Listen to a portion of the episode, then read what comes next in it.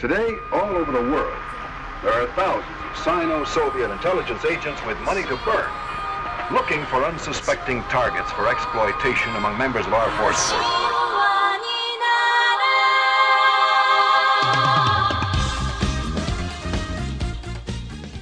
The Sopranos. I just finished it. You know, it's considered one of the best TV shows of all time. Um, it really, anytime you talk about The Sopranos, people are like, "Oh, that's the show that you know we get the anti-hero from." It's like the first good anti-hero show, and and it's on HBO, so it wasn't on it wasn't on cable.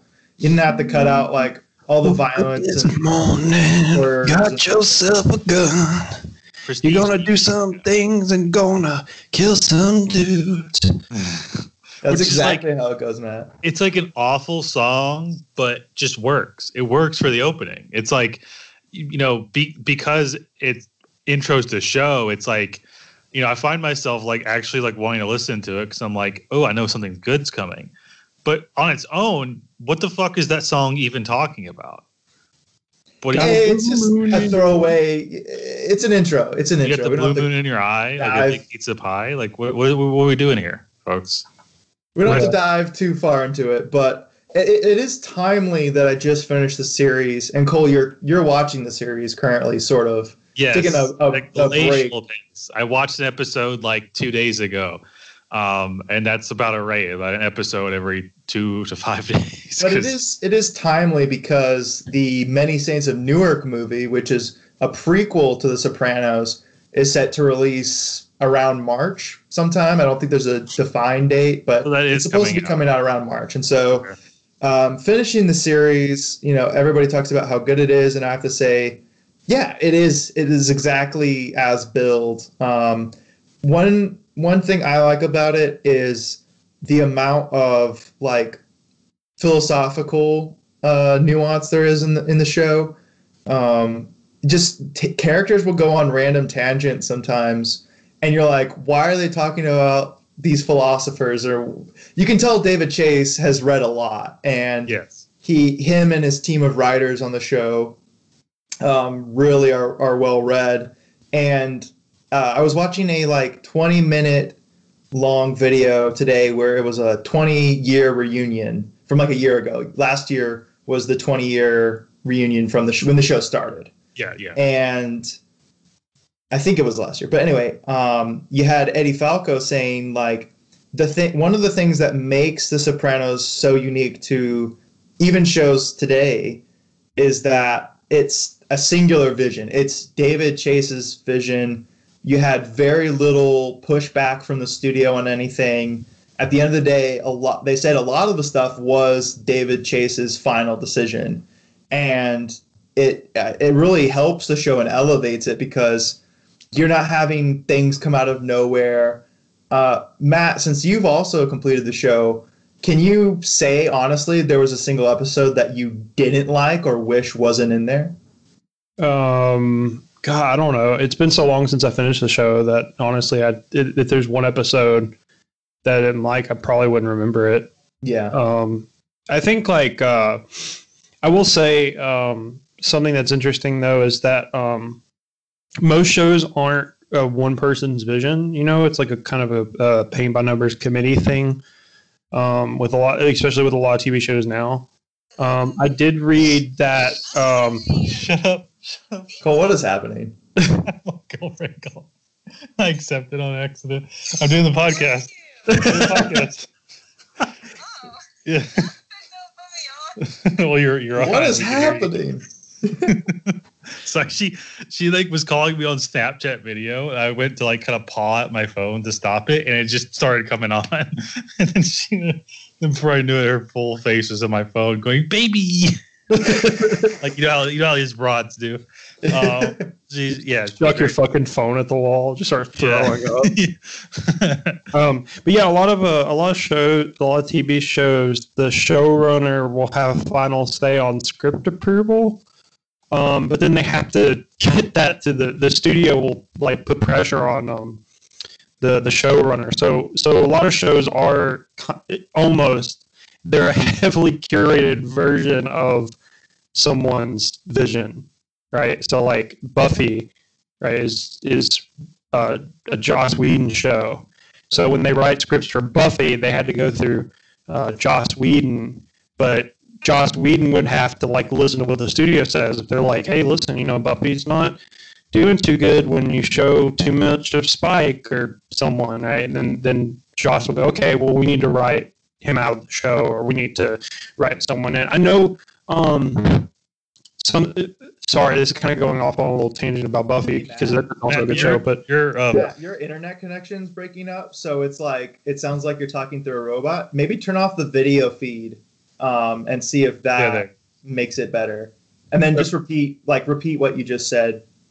Okay, not to go off on too much of a tangent, but uh, Buffy, uh, the show, like he had to write scenarios. So the studio was pissed off at him because Spike is like this character. He's like a main vampire character, and he kind of joins the crew after um, the spinoff Angel happens. And what happens is that like vampires in that world burn in the sun. So he had to what what he would have to do is he'd have to come in to talk to the characters in, in mid daylight in California, in a, on a blanket that was on fire and was steaming. So the prop department hated that because it was also endangering like the stunt people too, because they'd have to come in with a, a tarp over their head and it'd be steaming, and they're like, we can't keep doing this. And so he would have to write like around that, and the studio was like essentially telling him, "Hey, listen, you can't do this. You have to write their meetings like in crypts and and all that shit." So anyway, yeah, long story long, um, David Sopranos is the singular vision uh, about uh, the David Chase's singular vision and about some dumbass dagos. yeah it's um it's um you don't see it often. And it's uh yeah to have like a vision that's uncompromised. And uh like i mean the influencer influences in the film are there but it they come through in the film in the mo- in the series are there but they come through in such a way that they make sense um like in universe uh, which is a sense is like if they're sort of referencing different stuff, it it's like it doesn't feel as if he's like pulling from anything because he is like these are characters that exist within the same universe as these things, these things that obviously influenced his own sort of um, uh, thinking, right? But it doesn't come across that way because it's just like, oh, if he referenced this movie or, or it seems similar to this movie, it's like, well, these characters Well, like to think of themselves as like you know it- De Niro or whatever. It's really smart too because like these characters do think th- of them the whole show and this is what i said the reason why like lefty people or whatever really like the sopranos is because the whole show is essentially about um, american exceptionalism being like a lie and failing in Yeah. a post 9-11 world which is like what happened pre like very pre and then immediately post 9-11 um, because 9-11 actually happened while the show was like being created. But the thing about it is, is like the whole thing is that like none of the wise guys or none of the mob the mob's not what it's used to right? Like not what it used to be.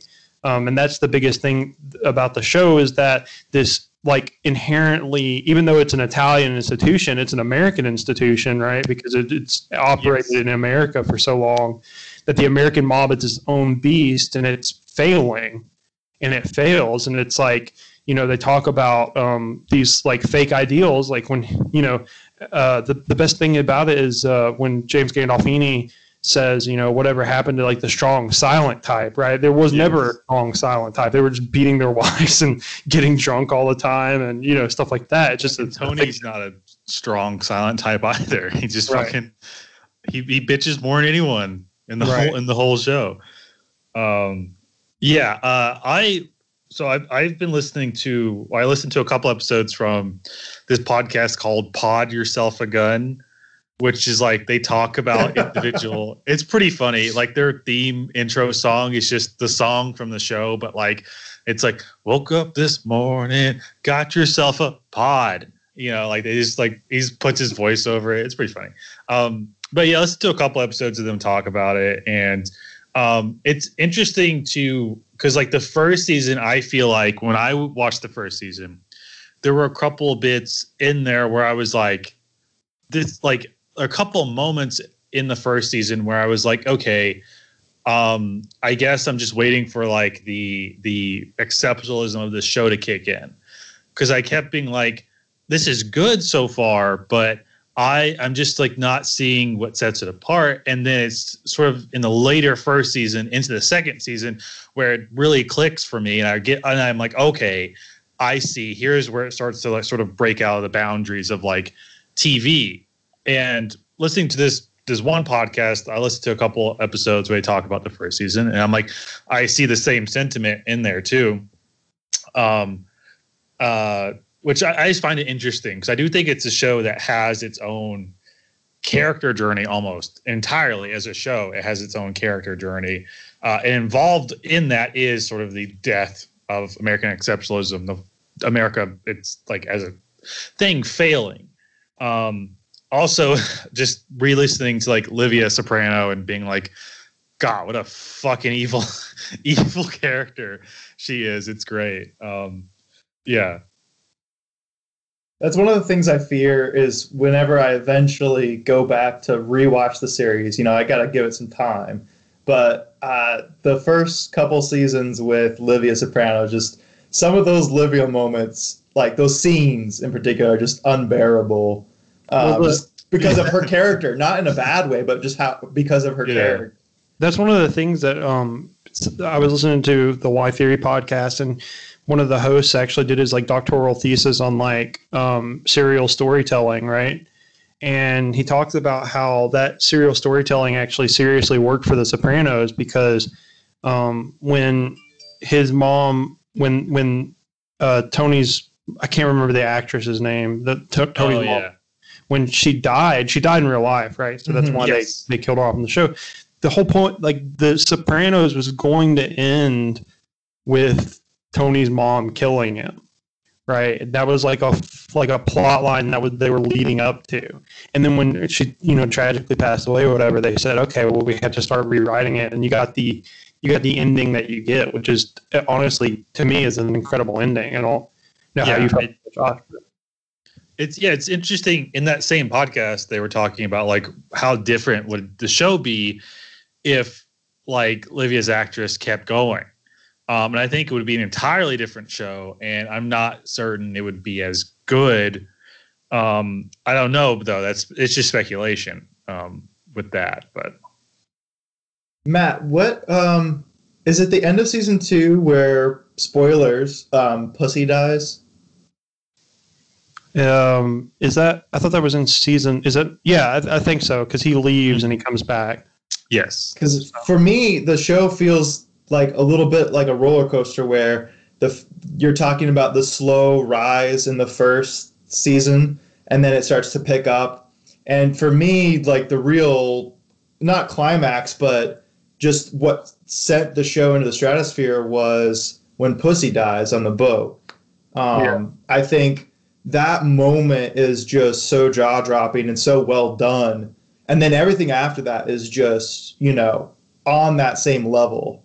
Did- um, Did you guys see that meme? And it was um, it was the it was Chris, right? It was the yes Chad, but it was Chris. And yes, he was like, he was like, uh, I got it, Paulie. I got the COVID nineteen. And Paulie's like, get back in that fucking house and put your fucking mask back on. And someone said, Oh, this is so accurate. Paulie would definitely tell people to put their mask on, but just so he could belittle them. yeah, yeah. Which, uh, you know, he's my. I think he's my favorite character, Paulie. I like him a lot. it's great to see memes that follow character like the like the characteristics of those characters but yeah i get i think my favorite character from the show um who was my who was my favorite character oh um short character but the guy the guy who owned like this sporting goods store that um that oh no! just fucking ran out. Oh, that guy's that guy sucked in the best ways. I also really like Artie, um, like his just little misadventures. But that yeah, that guy from like I think the first or second season, um, who just like gets in debt to Tony. He's like Tony, Immediately I ruins can, it. play. I can It's so funny. It's so funny because like the whole thing is that Tony. Um, the whole point of that is like Tony's trying to do this like quote unquote good thing, right? But like he's just he's a terrible person because he knows that this guy's a problem. So like instead of being like, yeah, get the fuck out of here, blah blah, because Tony could like intimidate him to go. He's just like, oh, this guy's gonna make me money, so he. I forget if it's Dr. Melfi or another character, but in that plot line, Oh, actually, sorry, Josh. I just realized the episode that I don't like of The Sopranos, and I, you and I have already talked about it. You said Dr. Melfi. It's the rape plot that goes nowhere. Yeah, The like Penrose- I thought that was going to lead up to something Nothing. uh, big. no payoff at all. Right, There's which is nothing that happens. Which, yeah, if you're gonna do something like Might that, be the point. I mean, you know, who knows? But it's just, it, I, I think that episode's kind of like the because it follows Melfi and stuff, yeah, um, and, and calls her and her husband who hates Italians, so like Italian culture, or whatever. I think I think my two top two favorite characters um, are Christopher because his storyline is so tragic on every level. He's constantly um, suffering because of choices he makes or because Tony. Oh, makes. yeah. he's a he builds a prison of his own making, basically. Yeah, he he deals with substance abuse. Um, he has deep psychological issues. He's uh, you want to root for like he's another you know anti-hero in the show where you want to root for this guy. You want him to do well, and then he beats the shit out of Adriana, and you can't you know abide by that. The the other character I like a lot is Carmela. I think her her arc and her just the, the she's so well written and she's so believable in that role. I, I don't know if I like the character or if it's more so the, just the actress and the performance she gives. Yeah. Which I mean, you could say that like for almost every character in the show, just top notch performances. But yeah, Carmela having she's in denial about so many things and she really gives you a look into what these wives of the mobsters are going through because they're all going through the same things um, and time after time she sees other women suffer tragedy and you know their husbands get killed their sons get killed. And she's almost impervious to it all and in constant denial that anything bad could happen to her. Um i don't know. I just their dynamic uh really real and her acting really pushes those scenes forward. But yeah i'm excited for many saints of newark. We're supposed to we're supposed to be getting a trailer here soon Oh. because we're almost three months out so we should be seeing a trailer soon Yeah, um, I think that I- I'm interested in seeing it, but at the same time, I'm kind of cautiously optimistic. But I, I Mhm. kind of want to say this to um, pivot a little bit. I don't know if you guys want to talk about you know like other things, but um, just to pivot a little bit, one of the parts is like, like The Sopranos, right? That is very interesting. Like we said earlier, is that it's about like it's about um, this American institution that's you know it's about all of American institutions basically like going by the wayside and, and you know degrading to such a point that like you can't even recognize them anymore. And, and I think the the I think one of the th- things that happens in the show uh, that's interesting is um, AJ's character right? Anthony junior. Mhm. i really like his character a lot especially in the later seasons. So he goes through this like kind of like a conflict of identity because he he's doesn't he's not his father right? He doesn't want to be his father. His father doesn't want him to his father doesn't want him to be him. He doesn't want him to go into the, the mob but he wants him to be like a man right? Like whatever that means. And so AJ goes through like this trying to find himself phase and he's constantly like reinventing himself. Like there's, you know, episodes where he's like, I want to be a wedding planner. I want to, you know, run a block. Uh, he works at Blockbuster for a while. He like gets really into, like you said, Nietzsche and he, he, uh, he gets like nihilistic about everything and stuff. And then, you know, uh, he was going to go to college and then didn't. And just all these like kind of fail son things, right? Like AJ is like this kind of Mhm. prototypical fail son in a way. But I think that what it is is it's showing that like the American landscape is changing. It's not so cut and dry. You don't like, you know, go Yeah. and work your your job or whatever anymore. And and work your nine to five or whatever. He's trying to find himself. And I think like one of the most indicting things that David Chase talks about when he talks about the Sopranos and the ending of the Sopranos, right? Well, like not to go into too many spoilers, but he says, you know, when the people people ask him like, where would those characters be? Right. He always says, I don't think AJ ever found out what he wanted to do. I think it just constantly is like a failure, essentially. Right. Yeah. Um, and what we were talking about before we started talking about the Sopranos and started recording the podcast was working, right? Like working these, working a job. And I was saying that um, I, I experienced something similar to that when I first started working. Was I I worked this job for two and a half years. My first job out of high school was work delivery driver for Pizza Hut, and it's one of the only times and the most enthusiastic I've ever been about work until I just hated it right? Until it bogged me down and just like wore me down essentially, right? And ever since then, each subsequent job has been, uh, and like I told you guys, there was another job. The longest I ever worked at a place was four years, Mhm. and that was the job I quit recently.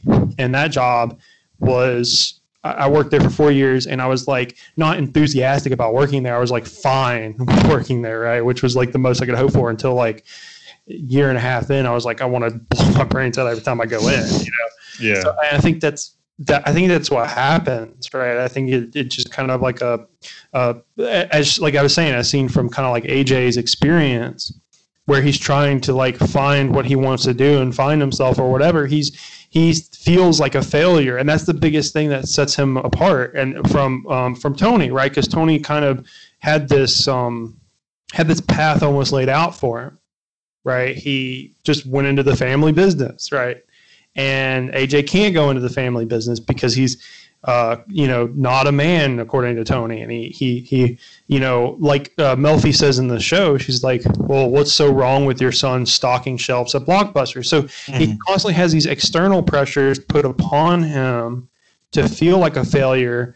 But he, I mean, like in society's eyes, he is a failure. But like, how is he any more or less of a failure than Tony?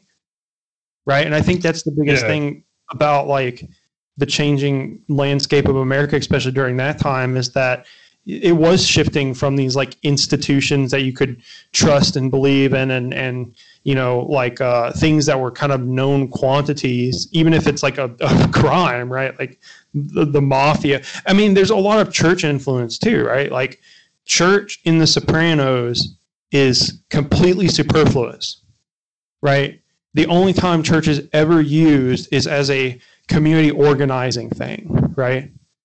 And it's even not really used for that in The Sopranos. It's just kind of a thing that they do, right? It's like a believe any of it.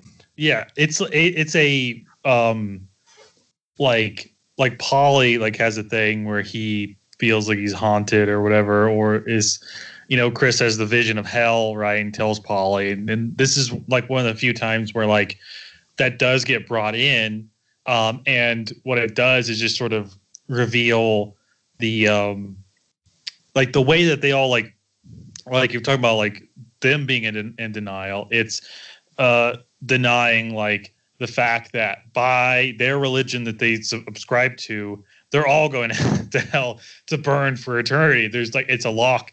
It's a lock right? Um and but like they don't ever because it's like this is something like they subscribe to only in to keep up appearances to do whatever like it it restricts them in their actions in no way shape or form at all it's Right. like which is like american religion i feel like american protestantism has that um Well, they're like, not Protestant. I know they're not Protestant. I'm saying they're Roman. They're Roman Catholic, but by them being in America, Mhm. that affects how they practice that religion. Like Yeah, you know, the yeah. mafia becoming its own thing. Like this sort of uh, idea of the their religion becoming this this thing where it's like um like they don't actually have to have this um, relationship with the church with religion Mhm. uh, follow any sort of uh, uh, any sort of restrictions unless it's convenient, unless it's like, well, we can't get divorced, like the church won't allow that, you know, stuff like that. Um, and I and you know, Yeah, usually also, it's, I mean, it's the like thing a- is, yeah. like, your preconceived notions about, like, you know, homosexuality and stuff comes from the church, but the church isn't like a, it's not an institution that they follow, right? Like, none of them Mhm. are followers of the word or whatever. None of them are, you know, true believers. And that that's like I was saying, like those institutions that are breaking down, especially you know during that time, like and even more so now, you can kind of see like neoliberalism just like fucking plow its way through institutions. You have this like you have this longing, and I think again that's what Sopranos does so well is it kind of shows that there's this like longing for even a return and and how false uh, we we had these false notions, and th- th- you know saying all that to tie into what like again we were talking about earlier is that like you you have these expectations but they don't pan out right like they don't th- like all there's no I mean, God, like fucking Thatcher said there was no society, right? Like, mm-hmm. she said there's no such thing as society. And I'm leaning like, fucking spot the lie. Because we have all these people who are trying to, you know, when I get in my depressive funks or whatever, I tell you, I text you guys and just say, God damn, I wish I was like a, like a dumbass jet, like Chinese peasant or whatever, and have the shogun fucking come and kill me, you know? like, that would be tight. mixing up your. Yeah, I know. I, I did it on purpose. But Okay. but uh, you know, just have not a thought in my head and have the shogun kill me, even if it means not living in like modernity, right? Because modernity is like this fucking because of neoliberal capitalism. Modernity is this thing where it's like all of our social interactions and institutions have eroded to the point where we're just staring at fucking Twitter all day and not talking to people and like you know not not experiencing what like we're not i mean you know becoming bug people Which is also it's it's also Yeah. intensified greatly because of COVID. Like Oh, you know, yeah. all It's all the issues we were having before, it's just COVID completely isolates you. Um and yeah, it's like a surprise more people aren't depressed. I think like the the thing that a lot of people aren't talking about is just how many people are deeply, deeply saddened and miserable. Well, that's what I was. Uh, you know, I- I'll, I'll kind of just spill a little of. Uh, I've been. I got added to two new group chats, and I'll just spill a little group chat. Um, Okay. Is that like we we were talking? I'm in a a, a, a cult group chat where we're talking about cult shit, and um, one of the things that I kind of brought up was I was saying, you know, like, hey, does anyone else feel like this pandemic has been like this this view of this pandemic has been that like if you don't trust 100% what everyone is saying like you're a right-wing nut job right? Like you're an alex jones q guy if you start going hey i don't know about taking this particular vaccine or you know um, you know i don't think that all the like if you're not going to pay people to stay home open everything back up right? Like that's if you say something like that which is like shouldn't be a controversial statement in and of itself it becomes this you're a conspiracy theorist guy. And I, I even said in the group chat i was like you know it's it's crazy because there's so many like i mean like we were talking about um in person like off the pod there's so many like deaths from despair related to covid there's going to be a lot of like health problems related to just isolating you know yourself like both mental and physical. Um there's going to be a lot of uh you know um there, there is a lot of like child abuse that's going on currently because of school closing and, and everything. And um, you kind of you can't like open everything up right because it's like a but, but what i'm saying is like the government fucked it up right and if you say that hey the government fucked it up we either need to open everything up or shut everything down but pay people you're just a Yes. crazy person Is that the reaction you got in your group chat? Or is it no, like no, no, it, it wasn't at all. People were saying, like, I was kind of doing this whole like uh, joking thing about believe science, and I was like, believe science, people, and I like sent a, a screenshot of scientific racism, right? Like, Right. and right. like, scientists have never been wrong about anything, folks. Like, they've never been wrong. They've never been political. You know, this is the truth. We are talking about how science is religion too. So. Well, yeah, it's um, there is this sort of sentiment like we believe science in this household, like this idea that science, like it's been adopted as like a platitude, like, and you know, it's it's like, uh, and then you know, like John, like, I, yeah, I, I was gonna say Jon Ossoff, like too, like his ads now, which the ads, like, I don't know, like, I don't watch really, only I only watch like football and Jeopardy and such, but the ads like the political ads are fucking incessant. Yeah. Just constantly like I'm Raphael Warnock and I love dogs. I- I'm Kelly Loeffler and I didn't do anything wrong with the stocks. Stop asking me about it. I'm Yeah. Dan Perdue. I also didn't do anything bad about the stocks. You know, Yeah. like just fucking constant. Like there should be like a cap. Like well, first of all, no commercials at all. But if you're gonna have these fucking commer, there should be a cap of like one every 30 minutes or something like that because it's just Yeah. every single time and like sometimes they're just back to back like like god just sell me some like sell me some like bug paste flavored with like barbecue or sauce or, you know sell me like a like a like a like you know whatever just please no more Yeah. fucking ads um like i thought the election would be over but nope we get to go to a runoff so it's another month and a half of this um anyway um, yeah, even Jon Ossoff in his ads are like, oh, you know, we're gonna believe the scientists. It's like, um, like, and It's people a completely empty platitude, right? Because like you can, because people don't. I, I feel like people don't really grasp the scientific process sometimes, which is like, which says, you know, like information will change, and that can be a that can mean that you will believe a bad thing, like. You will believe like doc, how Dr. Fauci did in the in the first few months of this, and go out there and say, "Don't wear a mask." Like, don't wear a mask. Only like people, like only healthcare workers need to wear a mask. Everyone else don't wear a mask. Mm-hmm. And then when that became patently like a bad piece of advice when information changed, then he, you know, it's Fauci going out there again, the same guy saying, put your mask back on or put your mask on. So it's it like it, it's not this like universal like yes if you believe science you know if you just believe in science without understanding the process behind it like eh, you know you can and you can be skeptical of what they're putting out there because it could be wrong it could and they could change eventually Mm-hmm. their their uh, whatever their um, uh, thesis or whatever Hypothesis. but their hypothesis right so it being like not like being skeptical of science which i there are plenty of people who no matter how like this stuff was Well, communicated whatever, Honestly, would would be like no i'm like totally like would would totally never buy into it.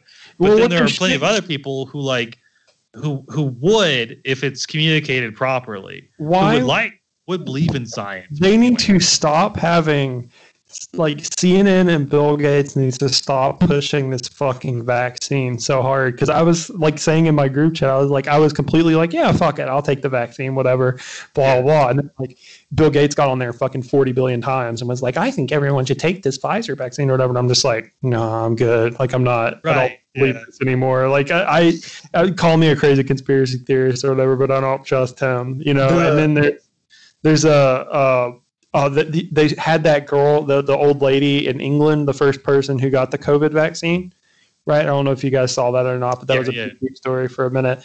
And uh, I was like watching CNN, and um, I was like, when when that happened, and she was like, honestly, it wasn't that bad. I got it, and you should too. And I'm like, in six months, she's gonna be super into fucking Yu Gi Oh. She's gonna be because she's because it causes autism as well. She's gonna be like, I really like trains now.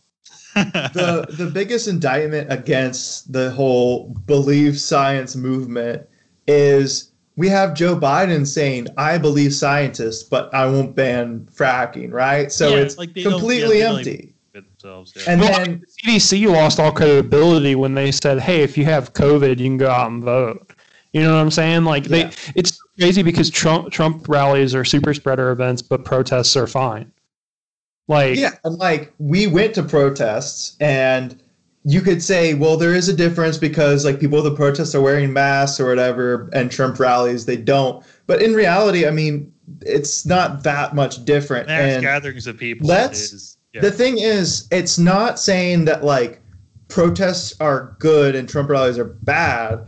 Let's just be honest and say what they are, you know, and and like allow freedom, I guess, if that's how you're gonna do it. Don't don't show bias like towards one group or the other. Um, oh, but the the thing about vaccines, Matt, because you mentioned earlier, like your um, skepticism over the vaccines. I now, anytime I go on online, there's vaccine information everywhere, and I am totally starting to understand where you're coming from. Where like, why are they pushing it so hard? It almost seems suspicious that there's this we're a unified front going forward. Like the vaccine's good, and they're everything. pushing it. I think part of it is like, well, I think I think the main motivation is they're pushing it so they can be like everything's fine now. It'll go back to normal. Take it. Take the fucking Mhm. vaccine. It'll be take your fucking medicine, right?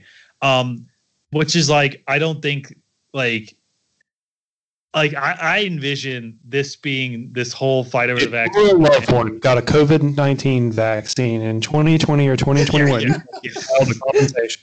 Call one eight hundred. because they are rushing it. They are doing like yeah, emergency they're rushing it. processes. And like, I've already seen at least one story be like, like people have had severe allergic reactions to it, and so they're saying if you have severe allergies, don't take it. I'm like, well, what's a severe allergy? They Yeah. said What? They said okay. So this is the thing. Snopes, right? This is posted in the group chat. Snopes said that they said can the COVID vaccine, the Pfizer COVID vaccine, can it cause infertility? Right? And Snopes said, oh, it's false. And then in the same paragraph, they said, oh, well, it's been shown that it can break down uh, proteins. I don't understand science, so you know I don't believe science. So, but it said that it could do something and fuck with the like a placenta, right? It can fuck with like a woman's reproductive capacities. It Yeah. says this in the thing, right? And I'm just like, well, so you're saying it's false, but then you're saying it's true. You know, like within the thing, you're saying, well, you know, the COVID vaccine doesn't cause infertility, but it can. It's like, what are what are we saying here? You know, like this isn't a huge deal because this isn't um, just applied to the coronavirus vaccine. This happens to a lot of other vaccines, but I was reading that uh, usually, so the COVID vaccine, I think it's no matter what brand you get, it comes in two doses. So you take the first dose, and then three weeks later you take a second dose. That's when you get the microchips. Is the second dose. Um, no, but the first dose, um, they said that it's usually completely fine. You might feel a little stiffness, uh, maybe a little sick. It's like a flu shot. Mhm. And then this guy said that the second one you get, you the symptoms are more severe, and so you get like a mini COVID experience where you'll get a fever, you'll get more stiffness, and I'm obviously this does not apply to everybody. Um, it might be more common, we don't know, but but saying there's no risk involved with the vaccines it's just is also not believing science in a way. Yes. Well, yeah, it's it's just like you know empirically and scientifically false, and I, I think that the biggest thing about um, the here's the thing is you can say all you want to, okay, like yeah, people who are saying Bill Gates are, is going to insert microchips into the vaccine and track you is kind of weird, but let me okay, right? It's the same thing with um. What the fuck was that documentary that everyone was talking about? I think it's called The Social Dilemma. Or Social the, dilemma. Yeah, yeah. is that the one where it talks about Facebook and how they're using data? I think so. I think so. Uh, It, well, there's okay. So there's this documentary that talks about how companies it's like semi-dramatized too, so it's like a combination. Yeah, there's this there's this documentary that talks about how companies use your data, and they say, okay, well, like, you know how people always say, oh, well, they're listening to us on our phones, right? They're they're like, because if you go on Facebook, you can see an ad for something that you just thought about buying, right? Like, Yeah. it's because they're listening to you, they're reading your thoughts or whatever. And I always tell people like that, I say, well, honestly, it's more horrifying than that. They're not like listening to your conversation. They're not reading your thoughts. They created an algorithm that's so good that it it sees what it, it shows you what you're thinking before you think it. Right? Like it's even more Yeah. horrible than just I'm reading your thoughts or whatever. And this is the thing with the COVID vaccine that I was going to say is that they're not injecting fucking microchips into people, but it is a measure, it is a political measure of control to a certain extent because there's a lot of like information going out there being like, okay, well, if you don't get the COVID uh, vaccine, you know, we need uh, we need to t- trace it somehow, right? So people, we're gonna like put people have this this spread map and see where people are and have these these this app that can track people with COVID and stuff like that, and people who have taken the COVID vaccine or not. So they aren't they aren't putting tr- microchips in your body, but they are tracking who like who gets it and who doesn't. Like you're crazy if you think they're not. And there's like different like again living in like a fucking hell world or whatever. There's different like measures of control. They're like you can't go see Mama and Papa for Thanksgiving, and you can't Yeah. have sex if you don't live with the person the same person. Um, but at the same time, you know, you can go out and do these, um, you know, these Chase or Bank of America fucking backed protests. So Yeah. I'm, no, it's um, it's uh, yeah, it's it's going to be one of those things. I think what's going to turn into when they start when they start sort of rolling out with it is that um, it'll it'll become like this uh, um, just like like how like sort of like wear your mask beca- has become this sort of like cultural slogan like um uh something that's kind of like used like um used by like blue checks to be like you know oh it's coming down to like people's individual responsibility for this thing. It's going to turn into like we'll get the vaccine you know same thing. And i'm not saying like every single person who like may refuse to get it will put the same thought that we're putting into it right? The same reasoning that we use. I think plenty of people are just um, either sort of convinced by anti-vax logic or are just I mean politically will be like I'm not getting Joe Biden's vaccine, which is like, you know, you know illogical, but at the same time it's like will like if say Matt, you don't you know you don't get it, like you'll get lumped in with those folks because it it's like with everything. It's become a culture war issue. Um I don't know. I, I I've never had the flu vaccine, um, or if I did have it, I was very young. I've never like when it when you know flu shots come around, I never get them because I never I never never got the flu. I don't like I can't recall. yeah. I mean, I've never I've never had the flu, and I've only had one flu shot ever. yeah I've had adult croup, but that was there's no shot yearly shot for With The that. flu vaccine, uh, again, like the sentiment has been said about COVID. It's a lot of times with the flu, the flu vaccine is not for you. It's for the elderly. It's for your grandparents. It's for your parents because, like, you taking it helps you to not spread it. Doesn't mean you're not going to get it or whatever. Um, yeah, we'll have to. We'll just have to wait and see because there still are Yeah. a lot of questions out there. Um, but to kind of sum up what we've all been saying is like having healthy skepticism towards a any subject, whether it's a vaccine or it, it's important because that is part of science. Is like uh, we're not saying we're scientists, but you know what I'm saying. Like questioning things isn't inherently wrong. Um, it doesn't make lump you in with a certain type. And with the whole belief science thing, it's again politicizing science. It's creating this dichotomy that there's like the good side and the bad side, and there's no nuance to it at all. Um, and so that's Yeah. why it's dumb and stupid. yeah. Well, we'll we'll be lucky because we'll we're so you know they're rolling it out and giving it to good groups of people. You know, obviously the um the most important people will get it first, which is the elderly, like sick. oh no, I was going to Wall say Street, celebrities. Wall Street bankers, celebrities, um, like uh, uh, baked goods bloggers will get it. Um, blue check journalists, all the all the all the people who contribute the most to society will get it.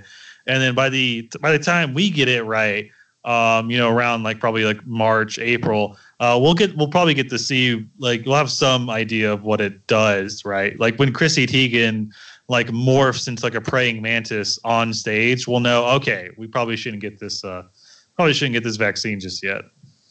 um, one last quick thing about the whole vaccine talk is um, studies have shown that your antibodies, just like the flu, don't last forever, right? And the virus changes. Yeah. So we don't even know how effective the vaccine is going to be long term. You might have to get Yes. one in a couple months. We don't know. So there's just so many questions we just Yeah, I Well, envision this Eh. being a cycle of just same With the flu vaccine, you also have to get the COVID lockdown. vaccine every year. Yeah. and here's here's the thing, right? Like I hate there there's two things that I really hate about the whole like vaccine discourse. The first one is that the believe science crowd lump you in with fucking um like QAnon truthers, Yeah, hooting chuds. anti yeah. if you say, Hey, I'm not getting the vaccine because I don't think I need it, right? Like I don't trust yeah, I don't trust it explicitly, right? Um because I mean there is like a, a danger there if you're not gonna get COVID and you take the vaccine, you get COVID. I mean there's, you know, a danger there. But also science isn't this like unfallible like infallible thing, right? Like I said, it's been proven wrong many times. Like science isn't religion, right? It's not the all-knowing truth. Science is a it's is a method of uh, inquiry, right? It's it's a, you know natural philosophy. It's it's philosophy about the natural world. Um, Yeah, it's yeah. Yeah. I would say believe science, right? It's believe things that have been proven empirically true through science. But so, yeah, again, science gets things wrong. Science is they're like with something new like COVID, they are going to be arriving at like like this idea of like surface contact. Like uh, I remember the thing being like COVID lasts on surface. You have to wipe down everything make sure it's crystal clear because it's going to be on it could be on there for like 10 days and then that's not true like like actually like contracting covid through a surface contact is very at least compared to just you know you know breathing it in from someone's mouth Mhm. it's just it's just not the same danger so all this Right. like need to disinfect everything it's it's not this it's not the you're not most likely not going to get it from like touching something and then putting your Yeah, I fingers in your mouth which we I all do how um, any grocery store you walk into, they'll have wipes where you can wipe down your car. It's like, bitch, it's not on your hands. It's it's traveling through the the moisture from your breath. Like yeah it's and and that's kind of where I know, I know we've talked about this a lot, but again, final thing, um, the whole wearing the mask, like the masks help, but they're almost they can hurt us in the fact that we become too confident.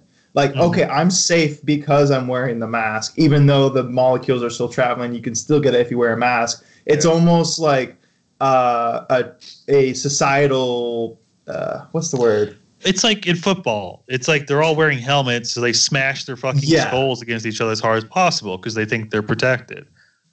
And meanwhile, players are getting CTE, uh, Yeah, but they yeah, feel yeah. safe. Yeah, it's more of a feeling thing.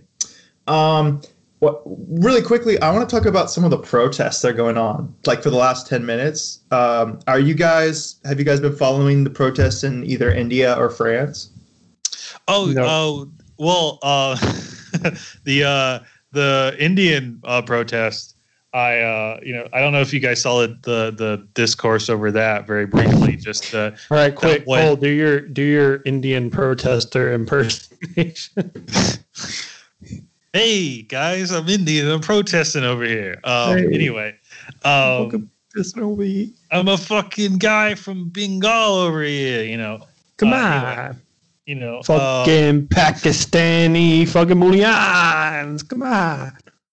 Okay. Um no, like that one gun girl. If you remember the the great um, gun girl debacle of a few like a month or so ago, um, one of Merrick, I fucking think was her name, Yeah. did this thing where she was like, "Ah, "Holy, no one's talking about it, but on left Twitter, that's so amazing." And then like a bunch of people retweeted it, and then like the the very next thing she puts under it is to be like, "Go to my OnlyFans, guys!" Like like which it's it's not just her. I'll give her this. It's not just her. Every fucking person does that now. If you have a viral tweet, you look under it. It's like eight different tweets of them hawking their shit, which yeah. is the most annoying thing.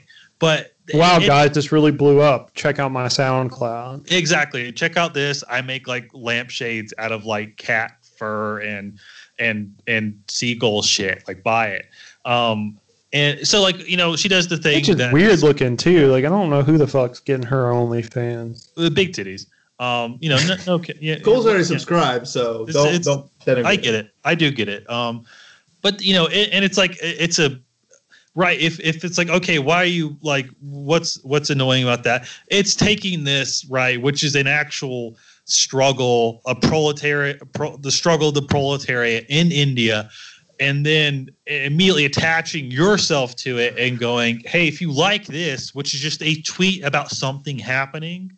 I've not done anything. I've just said this thing exists, right? Mhm. and said, "Oh, I didn't, I didn't know about it except for left Twitter." And then going, now that you're here, like buy this my personal brand of services, which is titty pictures, yeah. and that's Doing what- the that's real- like the the annoying bit to it, right? Yeah. Which is like leave it there, whatever, and then it's like her, like doubling tripling down on it being like no no like you like you guys are being like uh not sex work positive or, or something like like all right honey all right you know you yeah you've you've you've you've proven you have more brain damage than i do so you win this one.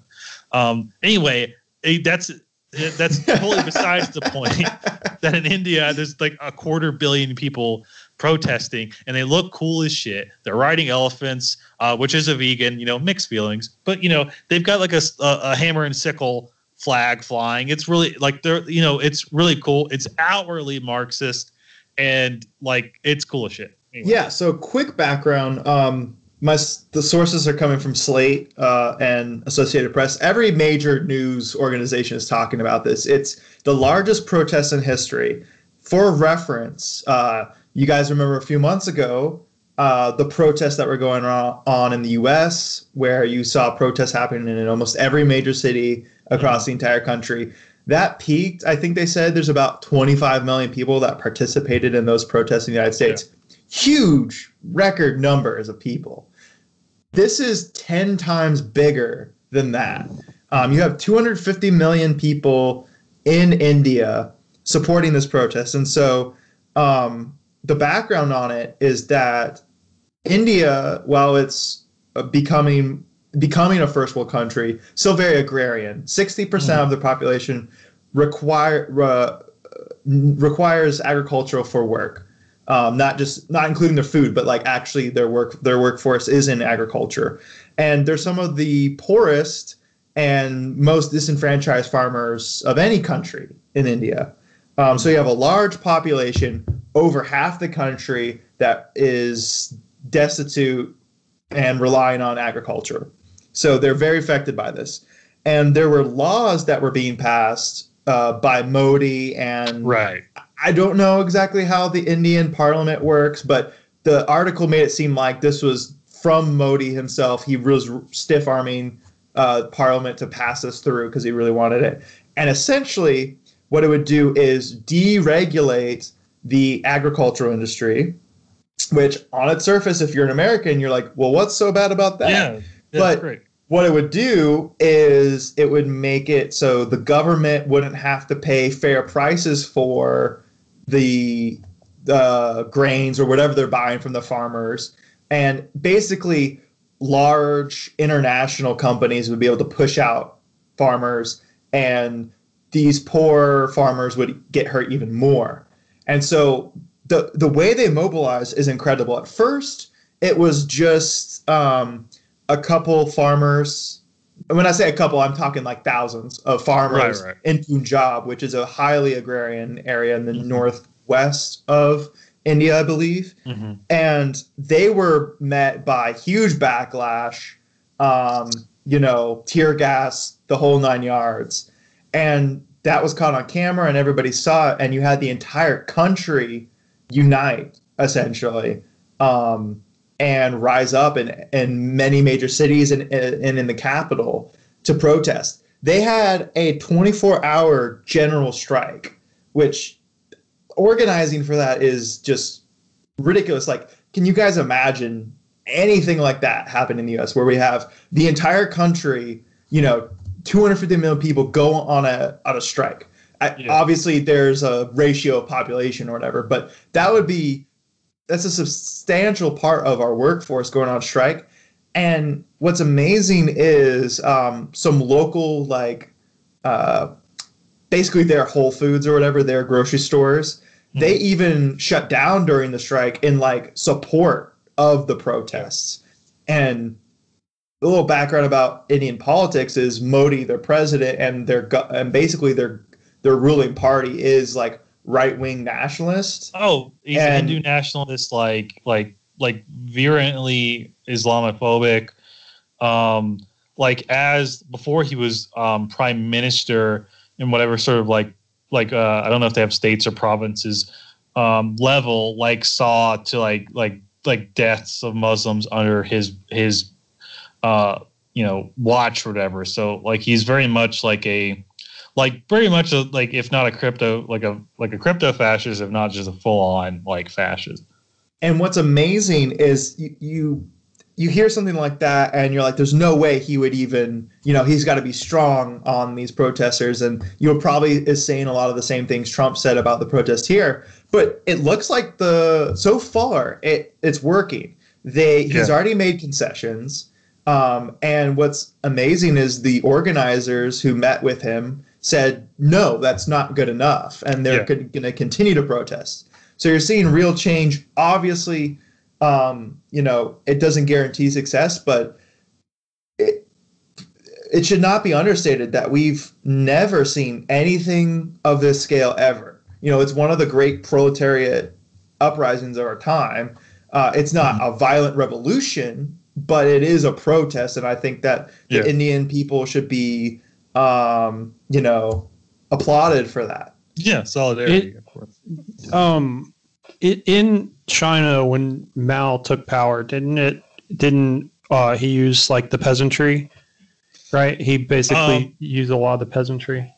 Well, am well, yeah. The so the um so like Maoism, um, sort of like the, the sort of the way that like Marxism and communism in China emerged, um, like sort of like Russia was based around these, these this um this industrial proletariat and you know the bourgeoisie and like this sort of old monarchy monarchical system in place.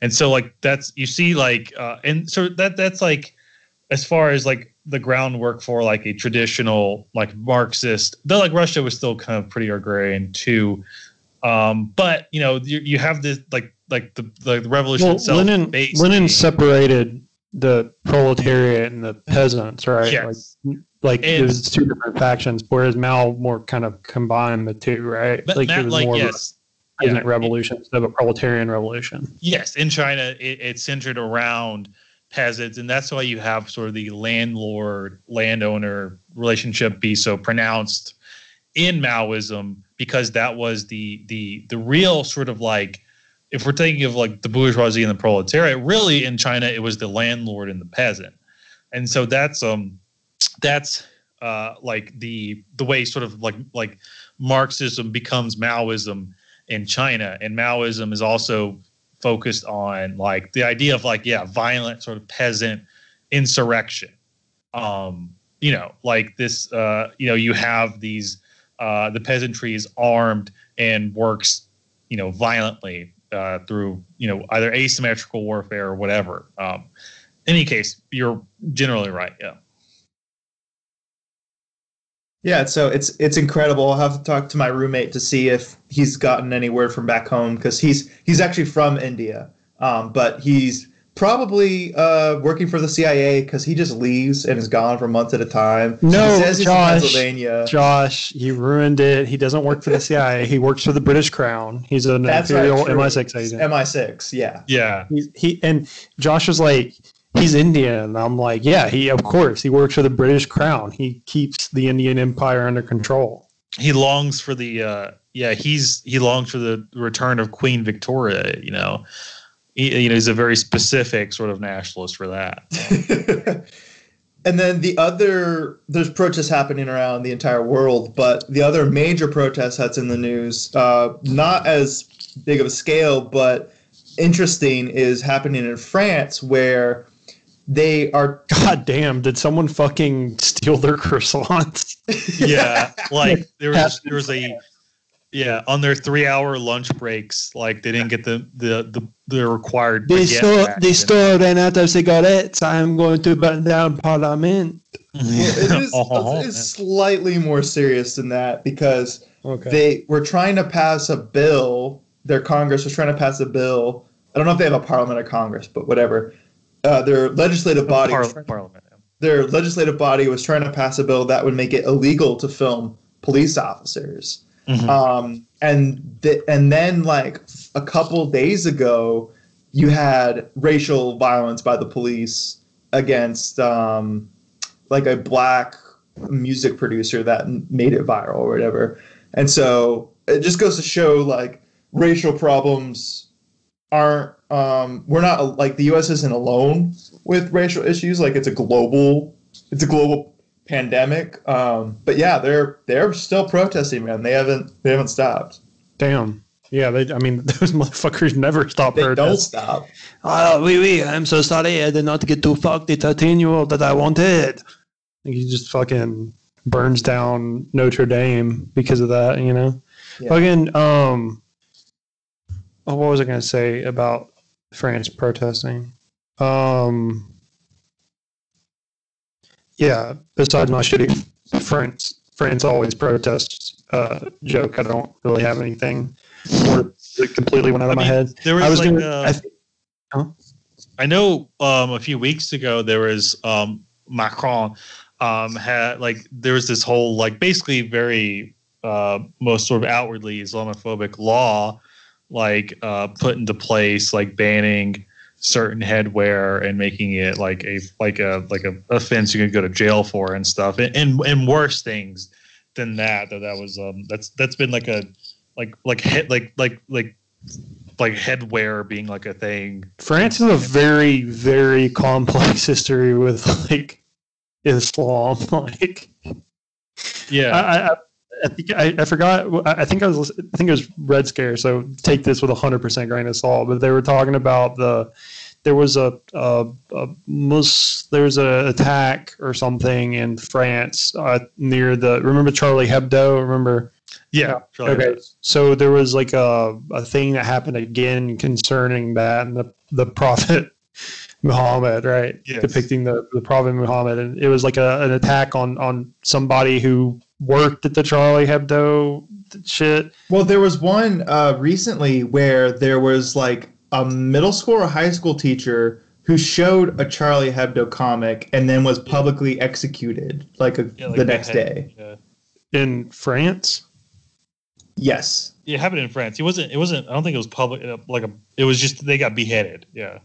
God, yeah, I don't. I mean, I don't really. Again, the Red Scare was like we don't like like France's racism towards Muslims. I mean, it's it's a complex issue to say the least. Like, well, it, it it goes into like the like colonialism, like like France having, um, having you know dominated Algeria and Morocco for a long time, and the Yeah. breakup.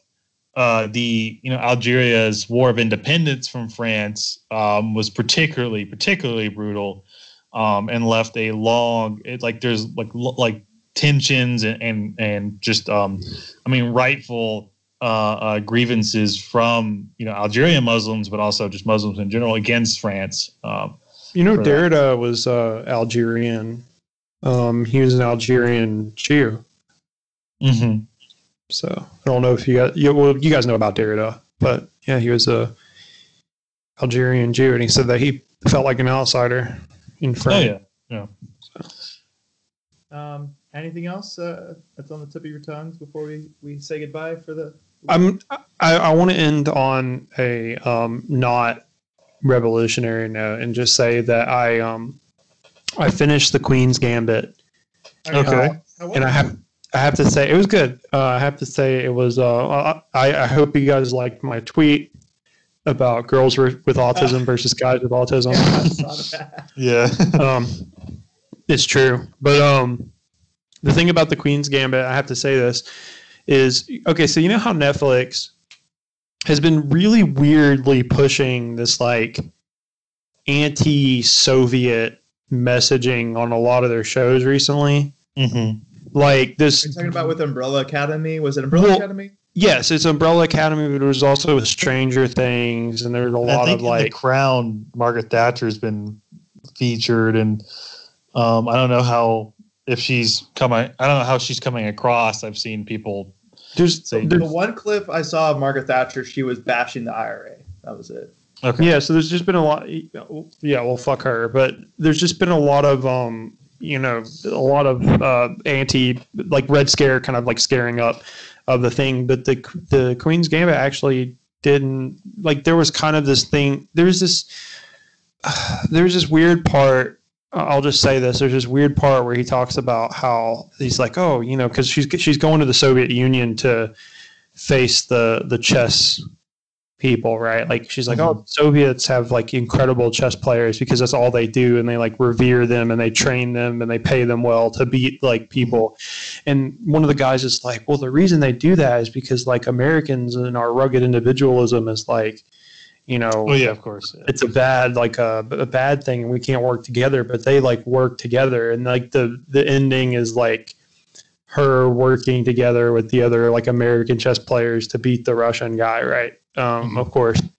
But the thing about it is like what's cool about it is it's not super anti soviet union because there's like this part there's this like bittersweet moment where she realizes that like the soviet union cares more about chess than america does and she's like happy. Right? And she's there's like this kind of um complete spoilers for the show. There's this kind of like moment where um she kind of like it, it seems like she's going to um it, it seems like she's going to stay in the soviet union so Okay, that's cool, dude. Yeah, I've um, I just knew about it was about chess, and that it starred the Anya Taylor Joy, who I think is a, I like her as an actress. So Yeah, she's also okay.